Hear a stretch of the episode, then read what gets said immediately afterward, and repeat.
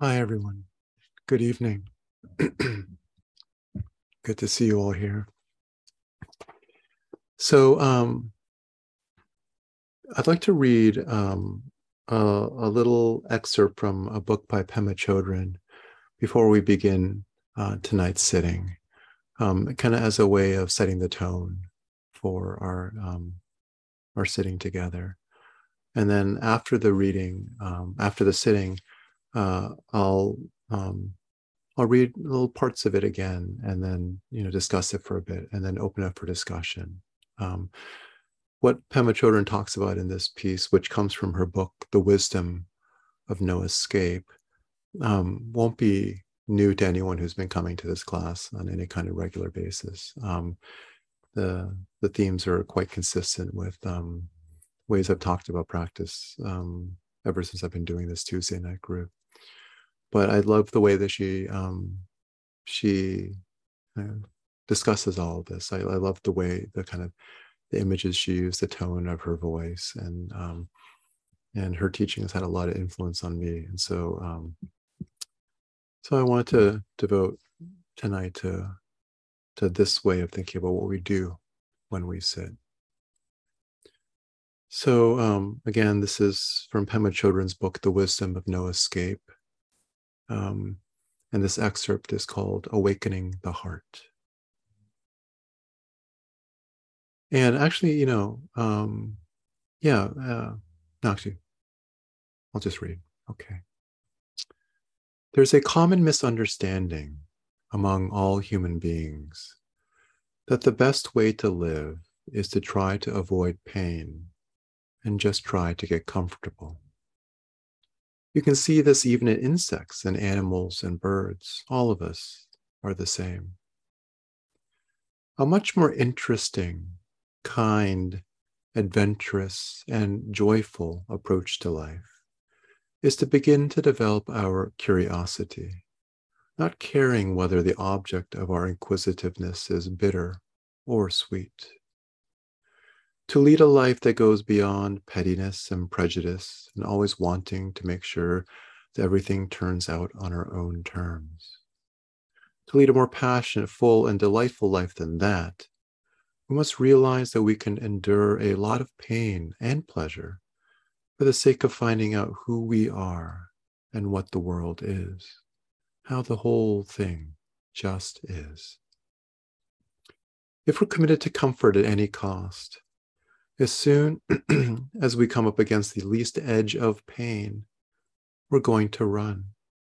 We'll never know what's beyond that particular barrier or wall or fearful thing.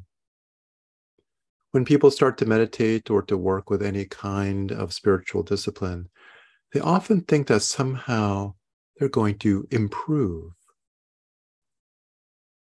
which is a sort of subtle aggression against who they really are. It's a bit like saying, if I jog, I'll be a much better person. If I could meditate and calm down, I'd be a better person. Or the scenario may be that they find fault with others. They might say, if it weren't for my husband, I'd have a perfect marriage. If it weren't for my boss, my job would be just great. And if it weren't for my mind, my meditation would be excellent. But loving kindness towards ourselves doesn't mean getting rid of anything. It means that we can still be crazy after all these years. We can still be timid or jealous or full of feelings of unworthiness. The point is not to try to change ourselves. Meditation practice isn't about trying to throw ourselves away and become something better. It's about befriending who we already are.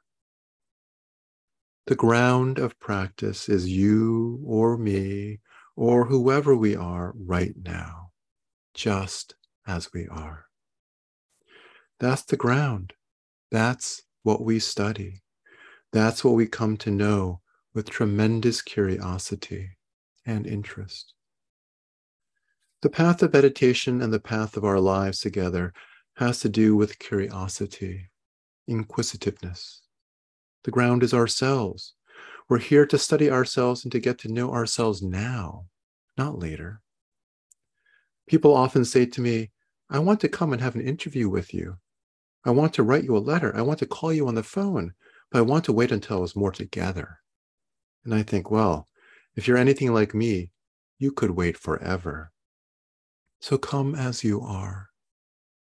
The magic is being willing to be open to that, being willing to be fully awake to that. One of the main discoveries of meditation is seeing how we continually run away from the present moment, how we avoid being here just as we are. But that's not considered to be a problem.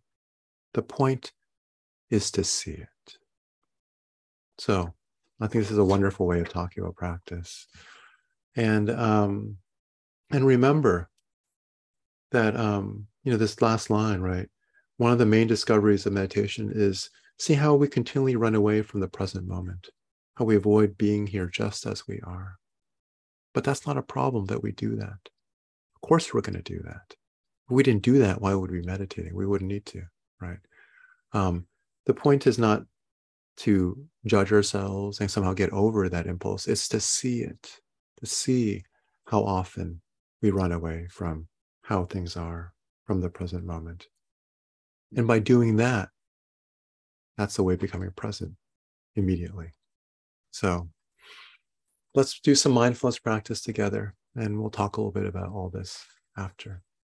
So please get into a comfortable position, your back upright, your front side soft and open. To begin, please just take a few deep breaths, breathing in through the nose and exhaling slowly through your slightly open mouth.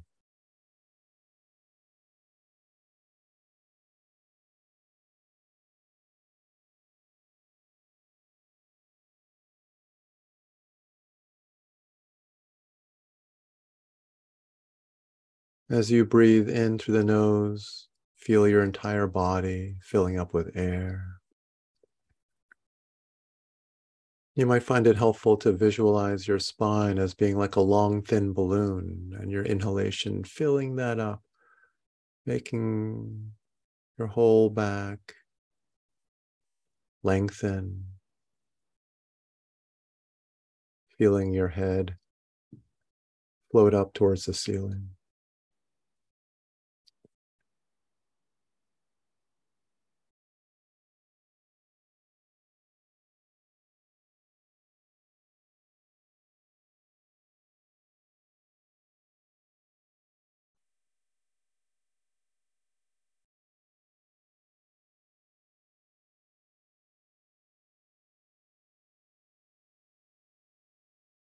And after your next exhalation, let your mouth come to a close. Let your breath just come in and out through the nose. And now, at whatever speed or depth it naturally wants to, no longer lengthening the breath in any intentional way. Let the breath breathe itself. Quick, slow, deep, shallow, it matters not.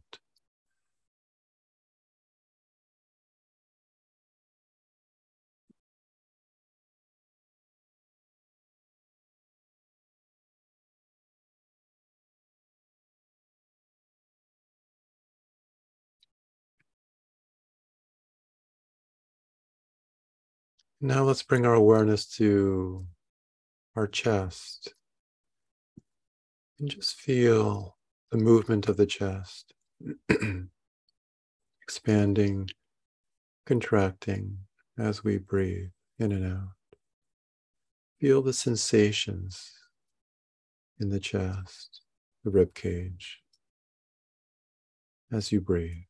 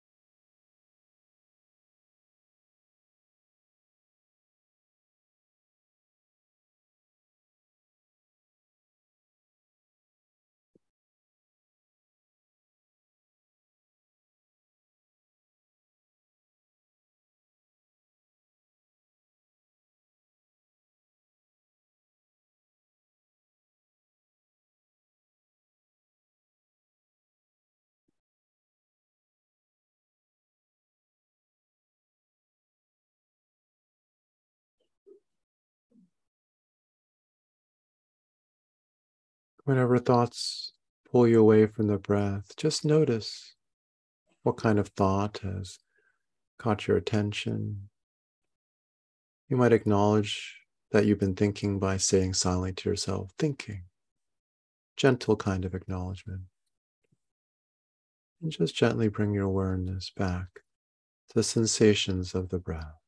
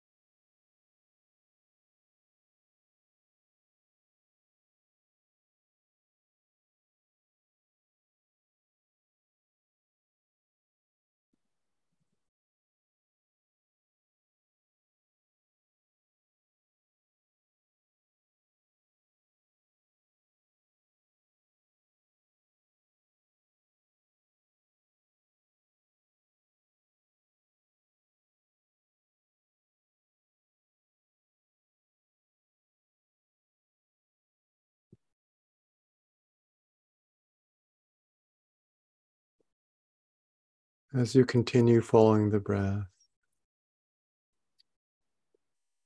see if you can feel sensations of one entire inhalation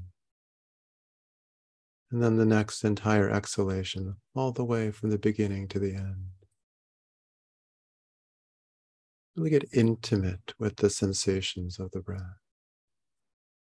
Notice the subtle changes in how the breath feels moment by moment.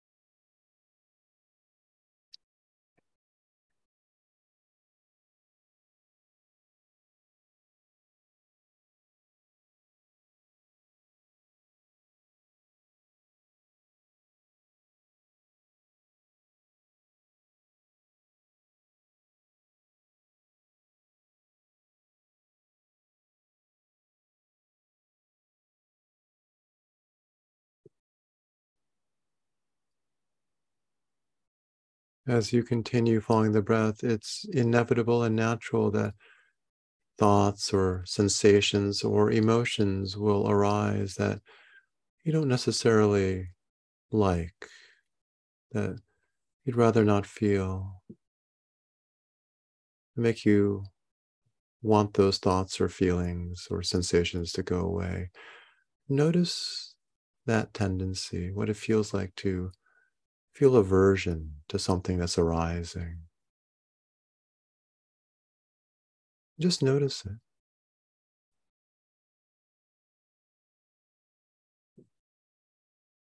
Let the aversion be there. Let the thought or emotion or sensation that you feel aversion towards also be there. Just let it all be part of your awareness. No need to fight anything.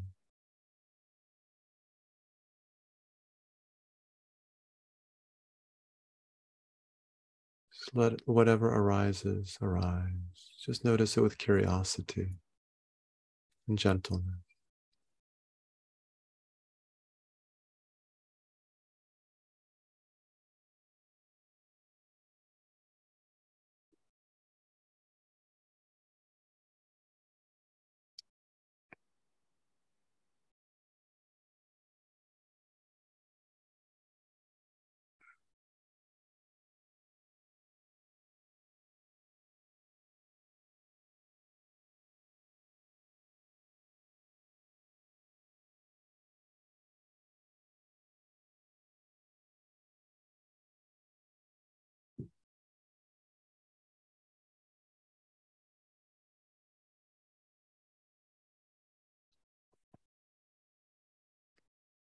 Now, as you continue following the breath in this way, let your awareness widen so you can feel the sensations in the body as a whole as you breathe in and out. Not just focused on the sensations in your chest, though they will remain part of your awareness. Just feeling the physical presence of your body as a whole, the sensations throughout the body as you breathe in and out.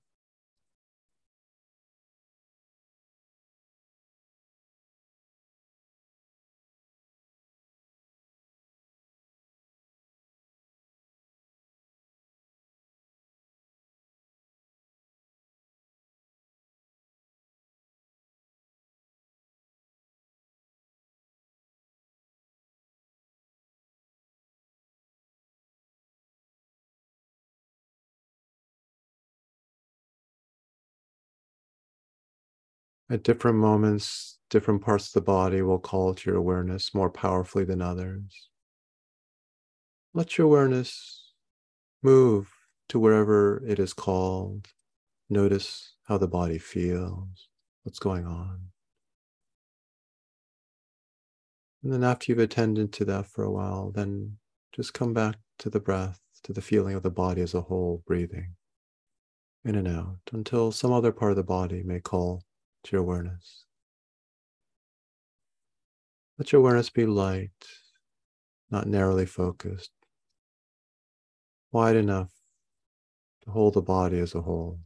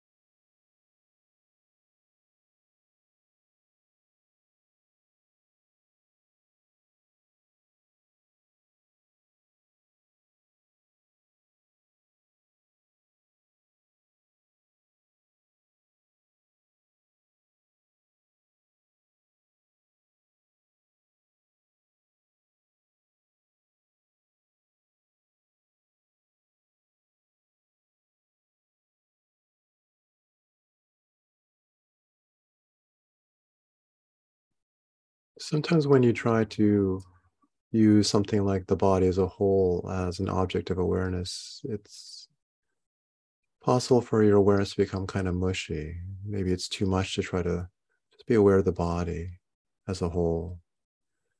If you ever feel like your awareness is becoming fuzzy, your concentration is becoming mushy, then just bring your awareness back to the breath just follow the sensations in the chest. And once you've achieved a bit more stability, focus, then widen it again to try to be aware of the sensations in the body as a whole.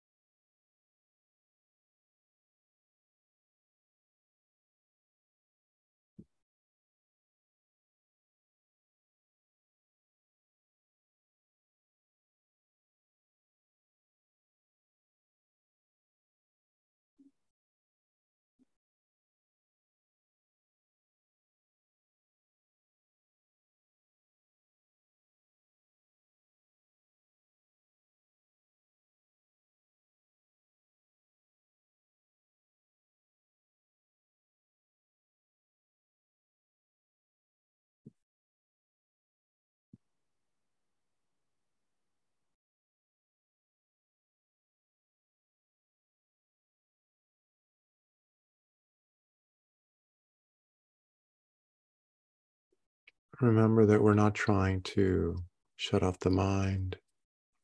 I'm not trying to stop thinking.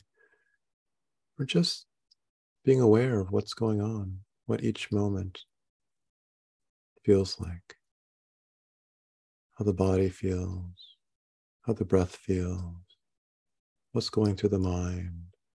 Just noticing moment by moment, openness and curiosity, just being here, how things are.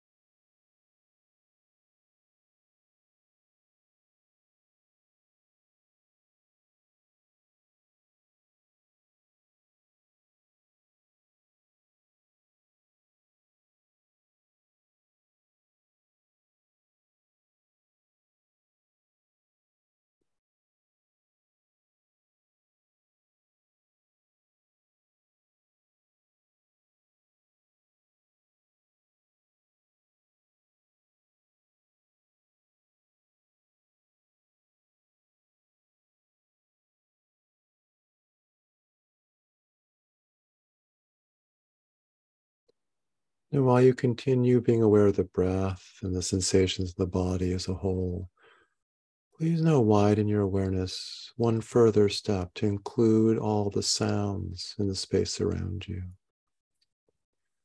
So we're feeling the breath, we're feeling the body, but we're also now opening our awareness to be aware of what lies beyond the boundaries of the body.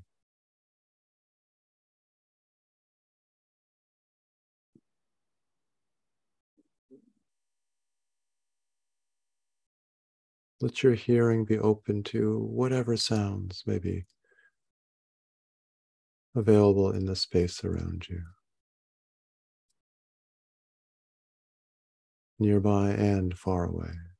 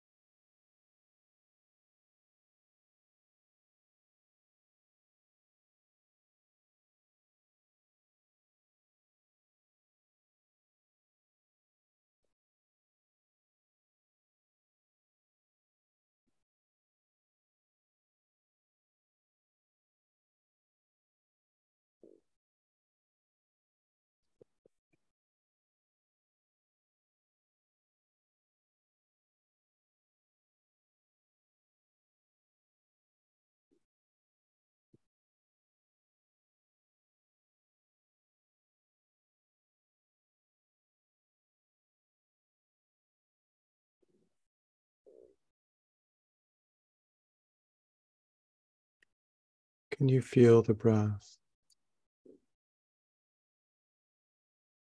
Can you feel the body?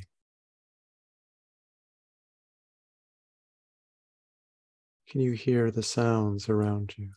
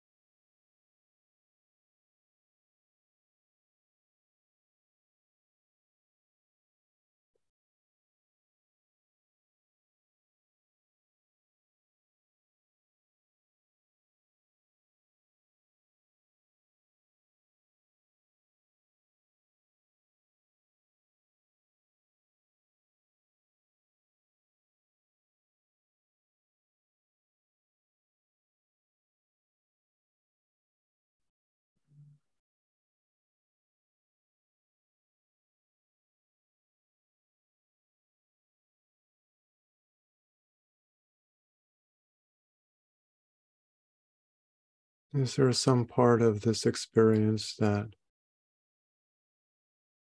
you are judging, disliking, wishing were different?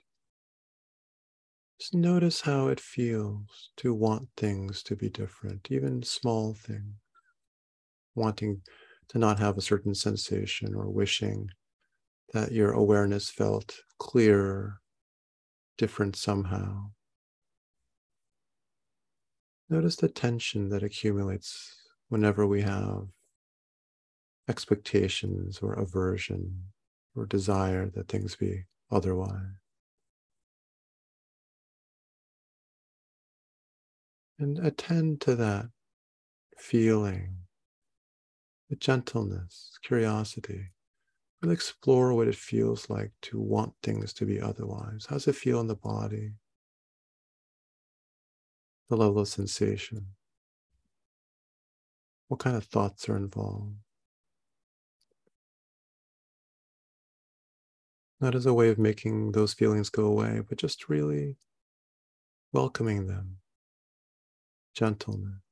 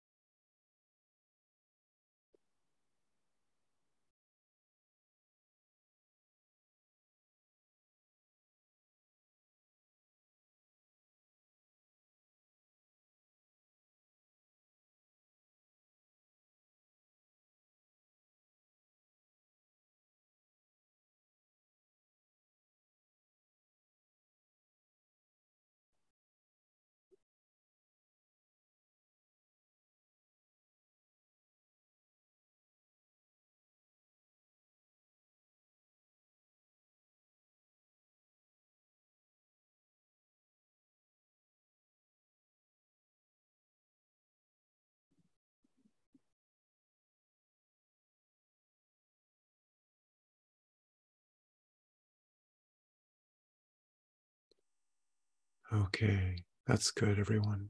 Thank you. Feel free to move, make yourself comfortable.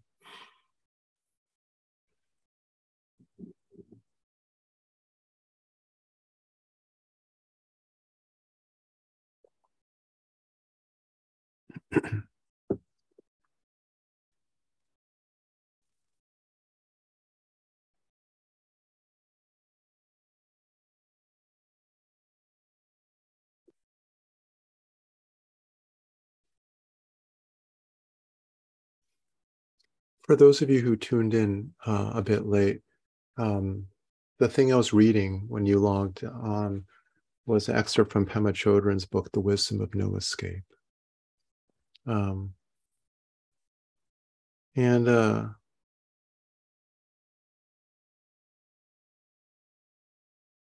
I think I just um, I think I'll just read the last two paragraphs again, and then just uh, say a few words, and then I'd love to hear your own thoughts, uh, how it relates to your own practice, and also if you have any questions, um, feel free to ask.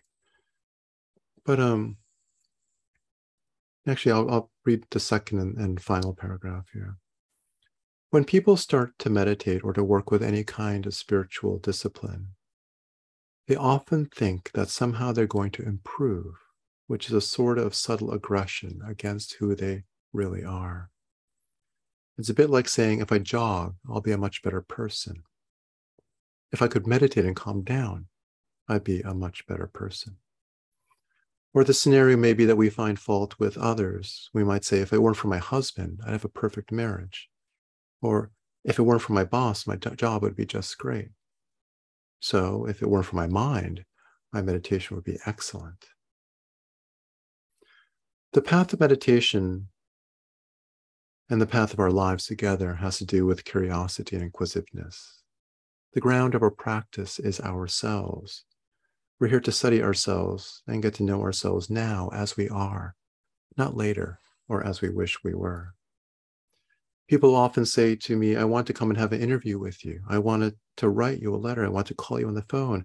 But I want to wait until I was more together. And I think, well, if you're anything like me, you could wait forever. So come as you are. The magic is being willing to be open to that, being willing to be fully awake to that. One of the main discoveries of meditation is seeing how we continually run away from the present moment, how we avoid being here just as we are. That's not considered to be a problem, however. The point is just to see that. Um, with next week's email, I'll send out a link to the text of this in case any of you would like to read it and study it later on your own. So um, now I've been, so like I said, anyone who's been coming regularly won't be surprised at what Pema is saying here. I mean, I've been saying basically the same thing in different ways, like every single Tuesday. Um, and I think most of the meditation teachers I like are are saying similar things. Um, and I and at the same time, I think it's really important to say it over and over again because I think one of the um, most challenging things about um, really not starting to meditate, but like sticking with meditation and and and going um, really deep down the path is to start to wake up to the kind of mixed motivations that brought us to practice in the first place. Um, and because I think, you know, Pema's not just talking about what she's learned from talking to other people. It's not a mistake that she hasn't herself made. I think everyone who um, sort of somehow stumbles upon this path of meditation practice at least begins, and I think for a lot of the way is engaged in the kind of subtle form of self aggression that she's talking about.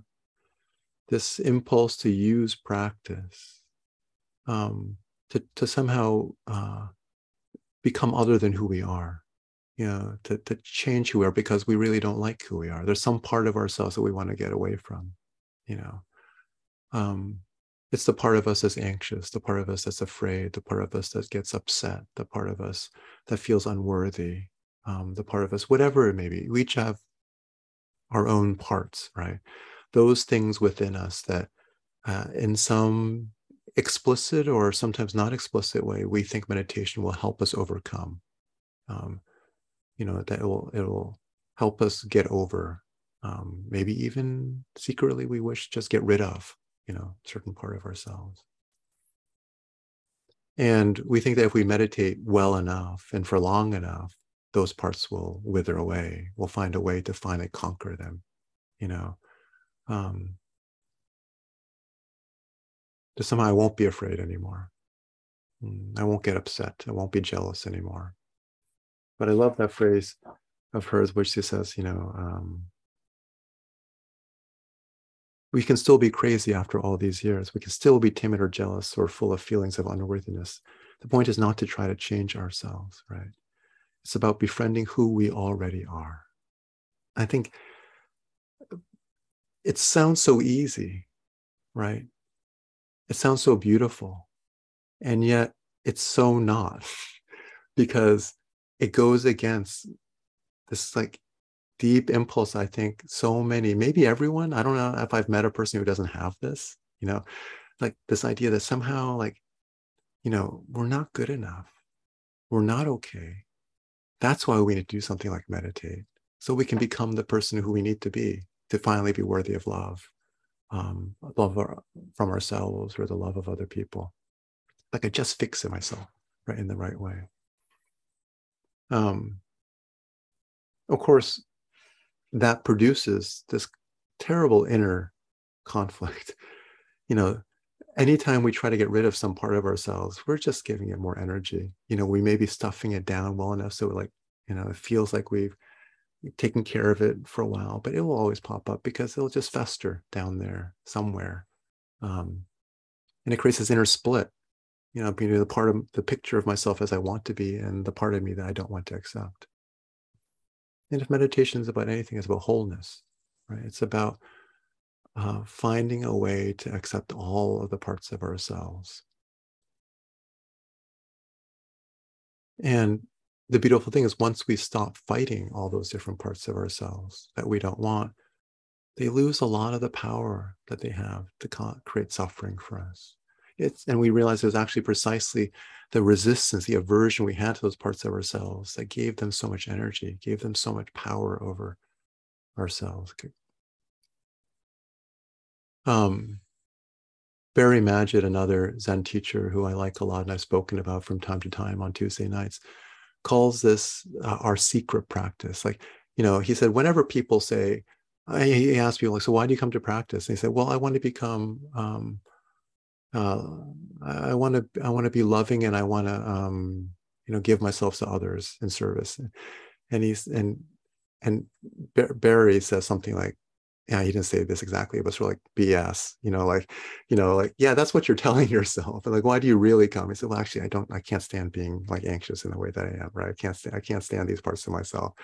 Um, and so the secret practice, the practice is like the nice public part of the practice about the bodhisattva vows, about you know helping other people, you know, being good and all this stuff. But the secret practice, the real reason we practice is because there's parts of myself I don't want to accept.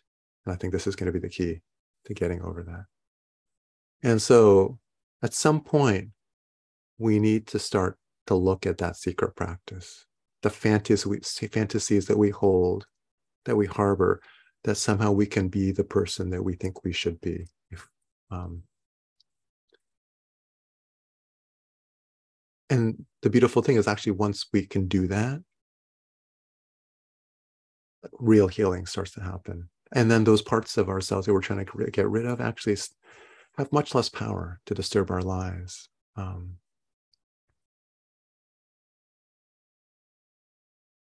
they can be there. We can feel the anxiety. We can also feel our aversion to our anxiety and we can see them.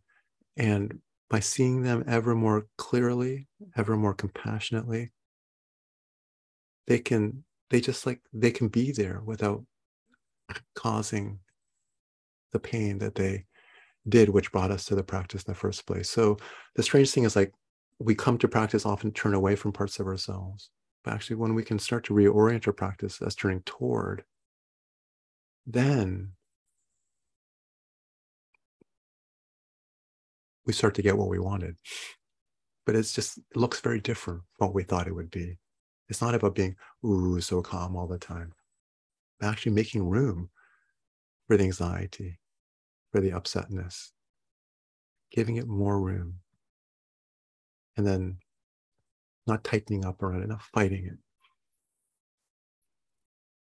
It took me a long time to come around to accepting this because I had this deeply ingrained feeling like, no, practice is really, you know, good practice about staying calm all the time, staying grounded. It's uh, never getting upset, never feeling angry, right? Never feeling afraid. And if, if I felt those things, it was a sign that something wasn't right, that something was still wrong with me. I, I shouldn't be able, I shouldn't be this easy to, um, it shouldn't be this, um, I shouldn't feel these things, you know so um and, and we then we think of those feelings those thoughts those beliefs as obstacles to practice things we need to overcome but actually instead of being obstacles they are the very path itself can we turn to those things that we don't want and see them actually that's where the path is for each of us wherever wherever wherever you encounter the thing that you don't want to face can we begin somehow to see that as the thing that is our path, right? The path for us. That's why it's going to be different for each of us. We each have our own little shadows, our own little things that we don't, right? But I think in a, in a, in a basic sense, like all of us have this this issue, the parts of ourselves that we don't really um, and so, and then we, we can sometimes mistakenly think, oh, practice is like technique. If I just practice diligently enough, I would be able to focus and concentrate well enough that wouldn't, my mind would never be ruffled, right? But so much of the reason the mind is so turbulent is because there's so much energy being spent tamping down the things that we don't want to see.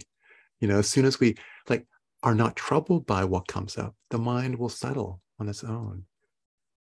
So um, it's not about getting better at concentration that we can overcome these things, but actually by learning how to accept all these things that arise, that then the mind naturally feels more concentrated, you know, naturally more grounded, more focused.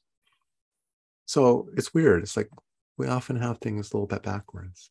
Um, but it makes sense that we do because, like Pema is saying, there's almost like this deep hardwired impulse we all have to run, want to run away from discomfort want to run away from things that make us uncomfortable, that don't feel good.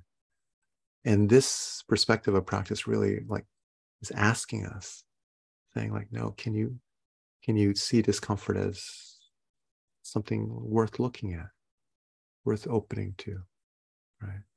Um, anyway, that's um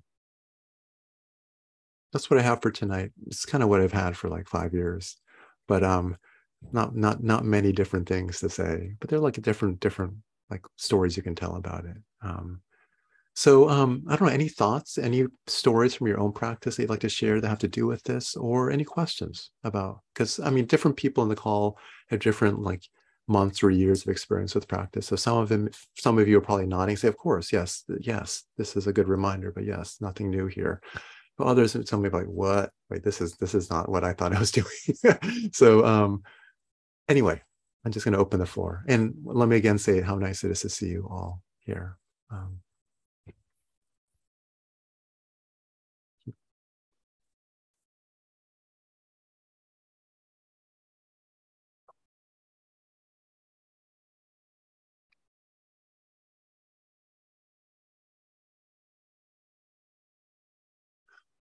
actually, I'll say again, really, I'll say this.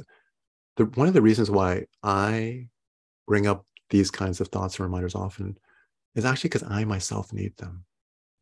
You know, I've been sitting for many, many years, still over and over again. It's like almost like cycles. I find myself falling again into the trap.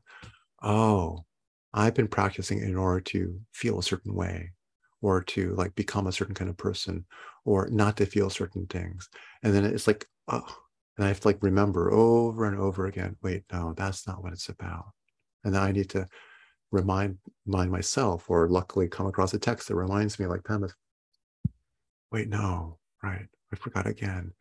So it's like it's like very deep this impulse to want to run away from parts of ourselves. And some of us may use meditation, some of us may use dieting, some of us may exercise, some of us may use education. You know, there are many, many different versions of like becoming the person who's you think will be changing yourself, improving yourself in some way to make yourself feel better about who you are.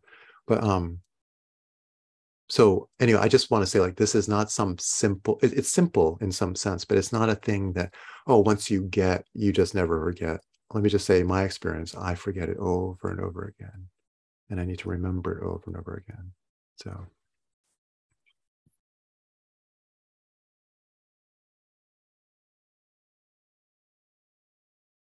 Jan, is that a hand? Yeah, please. Oh, you're you're muted, Jan. Can, yeah.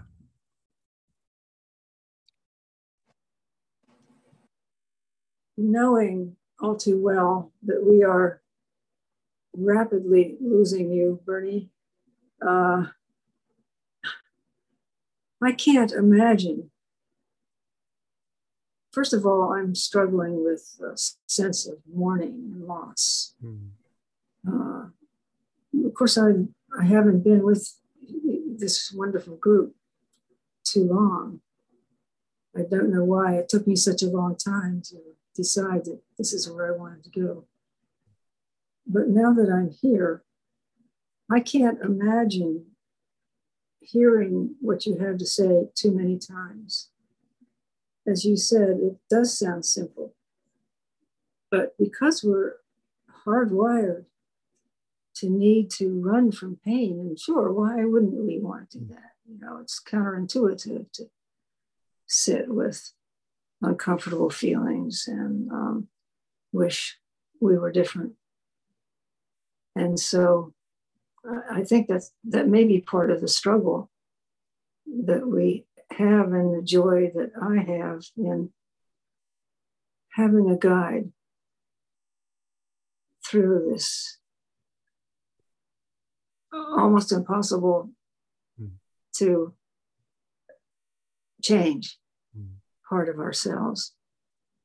So, my hat's off to you for what you have done for me in, a short time. And sure, I'm mourning. Uh, it's a big loss.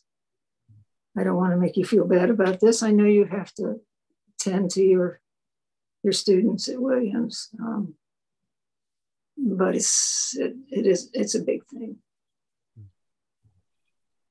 Thank you, Jan. That means a lot to me. Oh, that's, that's sweet. You're welcome.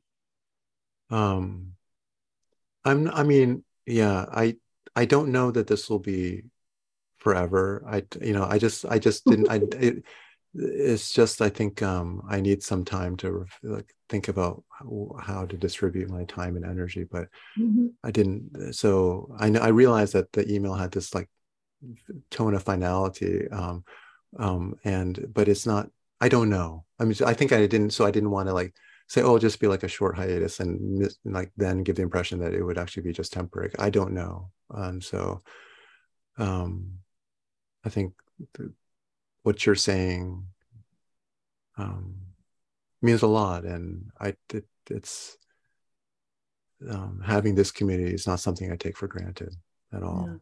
Yeah. And I mean, I have meant it when I said that um, one of the things that I've loved about these evenings is not my somehow like this sense I have something to give and it's nice to give, but rather like what I receive from the community, which is um, because it's so because it is this kind of like you said almost impossible feeling sometimes hardwired right kind of thing that we're working on and um, I think that's one of the reasons why community is so important because it it it's not it's not only difficult as individuals, but also our entire culture is actually giving us the opposite message. No, please distract yourself. Please run from discomfort. Mm-hmm. Like, let us sell you something that will help you do that, right? Um, and so, or give you media, right? That will um, that will uh, pre, you know occupy your mind.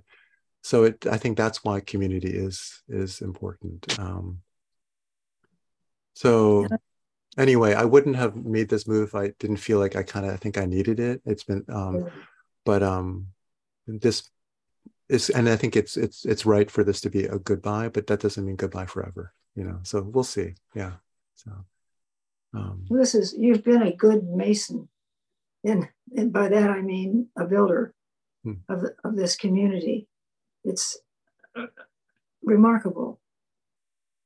We don't talk to one another that, that I know of, except our, our comments. Uh, sometimes a comment will one's comment attaches to somebody hmm. else's mm. comment. Um, hmm. but it's a it's it's a true phenomenon, and uh, as I say, I and I highly respect your decision. Um, I understand it, and and ah. mm. No, thanks, Jan. Yeah. Ezra Ezra wrote me an email when he he's on the email list, and so he wrote me back and said we we should talk about this. I think he might try to talk me out of it. So we'll, we'll see. Um, so okay, so thank you, Jan. Really. Um, hi, Jean. Hi. You're from Phoenix, so it's still light out, but um, I just agree with her. I and definitely you have to do what's really wonderful for your life right now, and we all go through that. But this is coming from i have to express the peace that i have just for the time that we're together and because of your leadership we had a um, a group that I started learning from in North Adams when I lived in Williamstown for we had it for eight years over at the Eclipse Mill and a few other places with some people who had done um, Zen meditation, and then also a group that I joined out here, Insight Meditation Group in in Phoenix and Scottsdale.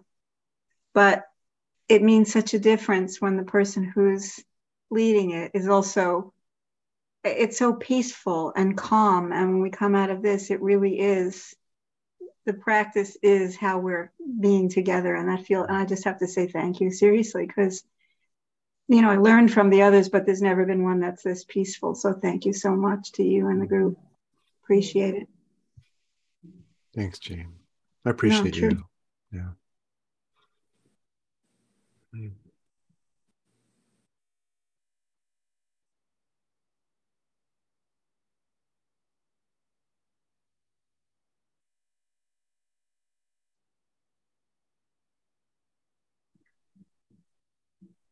Sorry, so Bernie, just just to ask a question. I I wasn't I, I haven't received the the email, so so I just want to clarify. So you're you're taking a, a break for.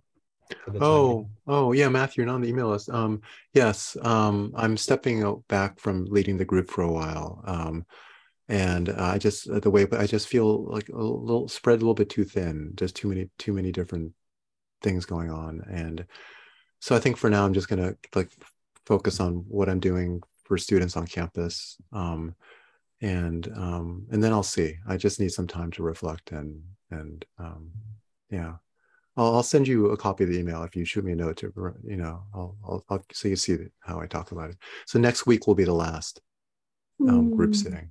Yeah. So thank you. Um, so um, there are the uh,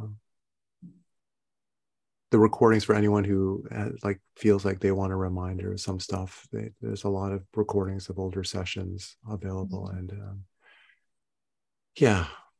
Anyway, I know that's not that's not quite what people are talking about. It's the community, which can't be mm-hmm. recreated, right? And um, there's a question, Brian. Yeah, Jean, you're you're you just muted yourself back. So yeah. Um, will they still be accessible on the website? Yeah. Oh, okay. Great. And I'll, I'll uh, next week with the final reminder email, I'll um, send it a link so everyone has knows how to access them. Oh, wonderful! Thank yeah, you. Yeah. So, um, so oh, Amanda, hi. Yeah, maybe. Hey, um, I also wanted to just to quickly say, um, you know, thank you first and foremost. Um, and I think I've emailed you before saying I've so admired as a as a professor I've so admired your ability to do this while also being a professor because I don't think I could. So I, I really appreciate all, everything you've done um, mm. and understand the need to step mm. back too. Um, I was also one. It seemed like now is a good time to ask a question I've actually been thinking about for a while. Mm-hmm. I think over the summer, you you said to folks like, "I'd like to meet with you all. Try to have a daily practice if you do." Mm. And I kind of maybe less than meditatively took that as a bit of a challenge to start getting into a daily practice for myself.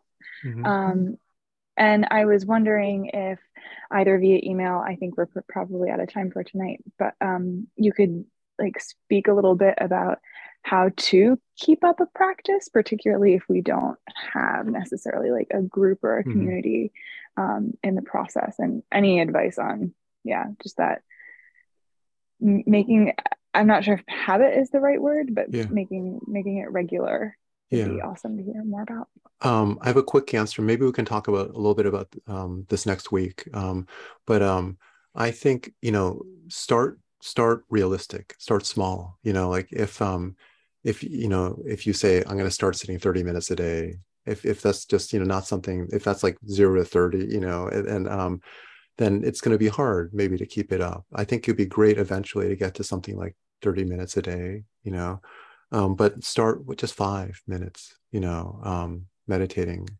every day, just following the breath in the way that we do, you know, um, and um, and uh, and I think that finding a, a, regular time in the day to do it is also really key. I would actually recommend first thing when you wake up. Because like once the day starts going you know how it is it's one thing after another and but before you know it, it's the end of the day and you're like oh i have that so it like um, I always sit right after I get out of bed. Um, it doesn't have to. You could have a cup of tea or a cup of coffee or something, and then and then sit. But something before the day really begins for you, I think, would be great. And and just do it for five minutes. Then maybe after a couple weeks, add another five. You know, and add five. You know, until you get up to thirty um, and then build it up. Um, and then, and then, you know, after you've done 30 minutes a day for many, many months, you could think of incorporating a second sitting, but one sitting a day, I think would be really great. And, um, and I think one thing you should anticipate is resistance is inevitable, natural. Um, one of the, you know, we have many different kind of habitual thought patterns that want to, um, you know, that, that like like having their control over us, you know, in a certain way, right? Um, and um, meditation disrupts those thought patterns you know mm-hmm. disrupts disrupts those programs you know or those scripts and so you know you'll be surprised at like oh my god how why is it so hard to meditate once a day like i i, I feel too sleepy i just don't feel like doing it today i feel like oh, mm-hmm. oh wait i got too bu- i'm too busy i have to do that email now i can't sit right now that the mind will produce all sorts of different kinds of seemingly reasonable excuses not to meditate on a given day and so instead of thinking like, oh, wait, I'm just lazy or something's wrong with me, it's like actually expected. Like meditation um, kind of undermines the sovereignty in the way of the ego, right? It kind of like um, the, the, the inner controller that's like you know, making us worry in all the habitual ways mm-hmm. that we do. It's it's so it's smart. It knows that meditation is going to like undermine its power. And so, of mm-hmm. course, it will produce ideas and thoughts that will lead you away from any kind of regular practice. So I think like knowing that that kind of resistance is going to happen is actually normal to be expected. It can help um, because it will come at some point.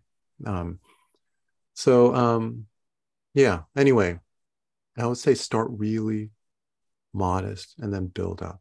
The, the regularity is much more important than length. You know, better do five minutes a day than like 30 minutes once every few days. Um, or yeah. Okay, cool.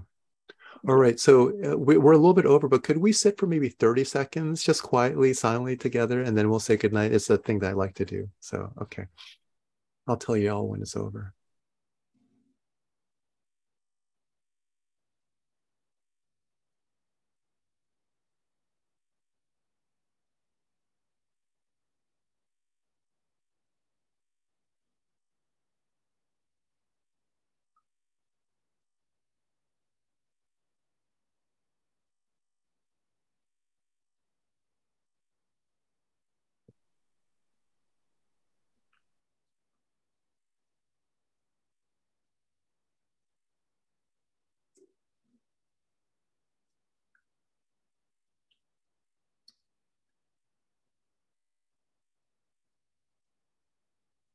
Okay, everyone.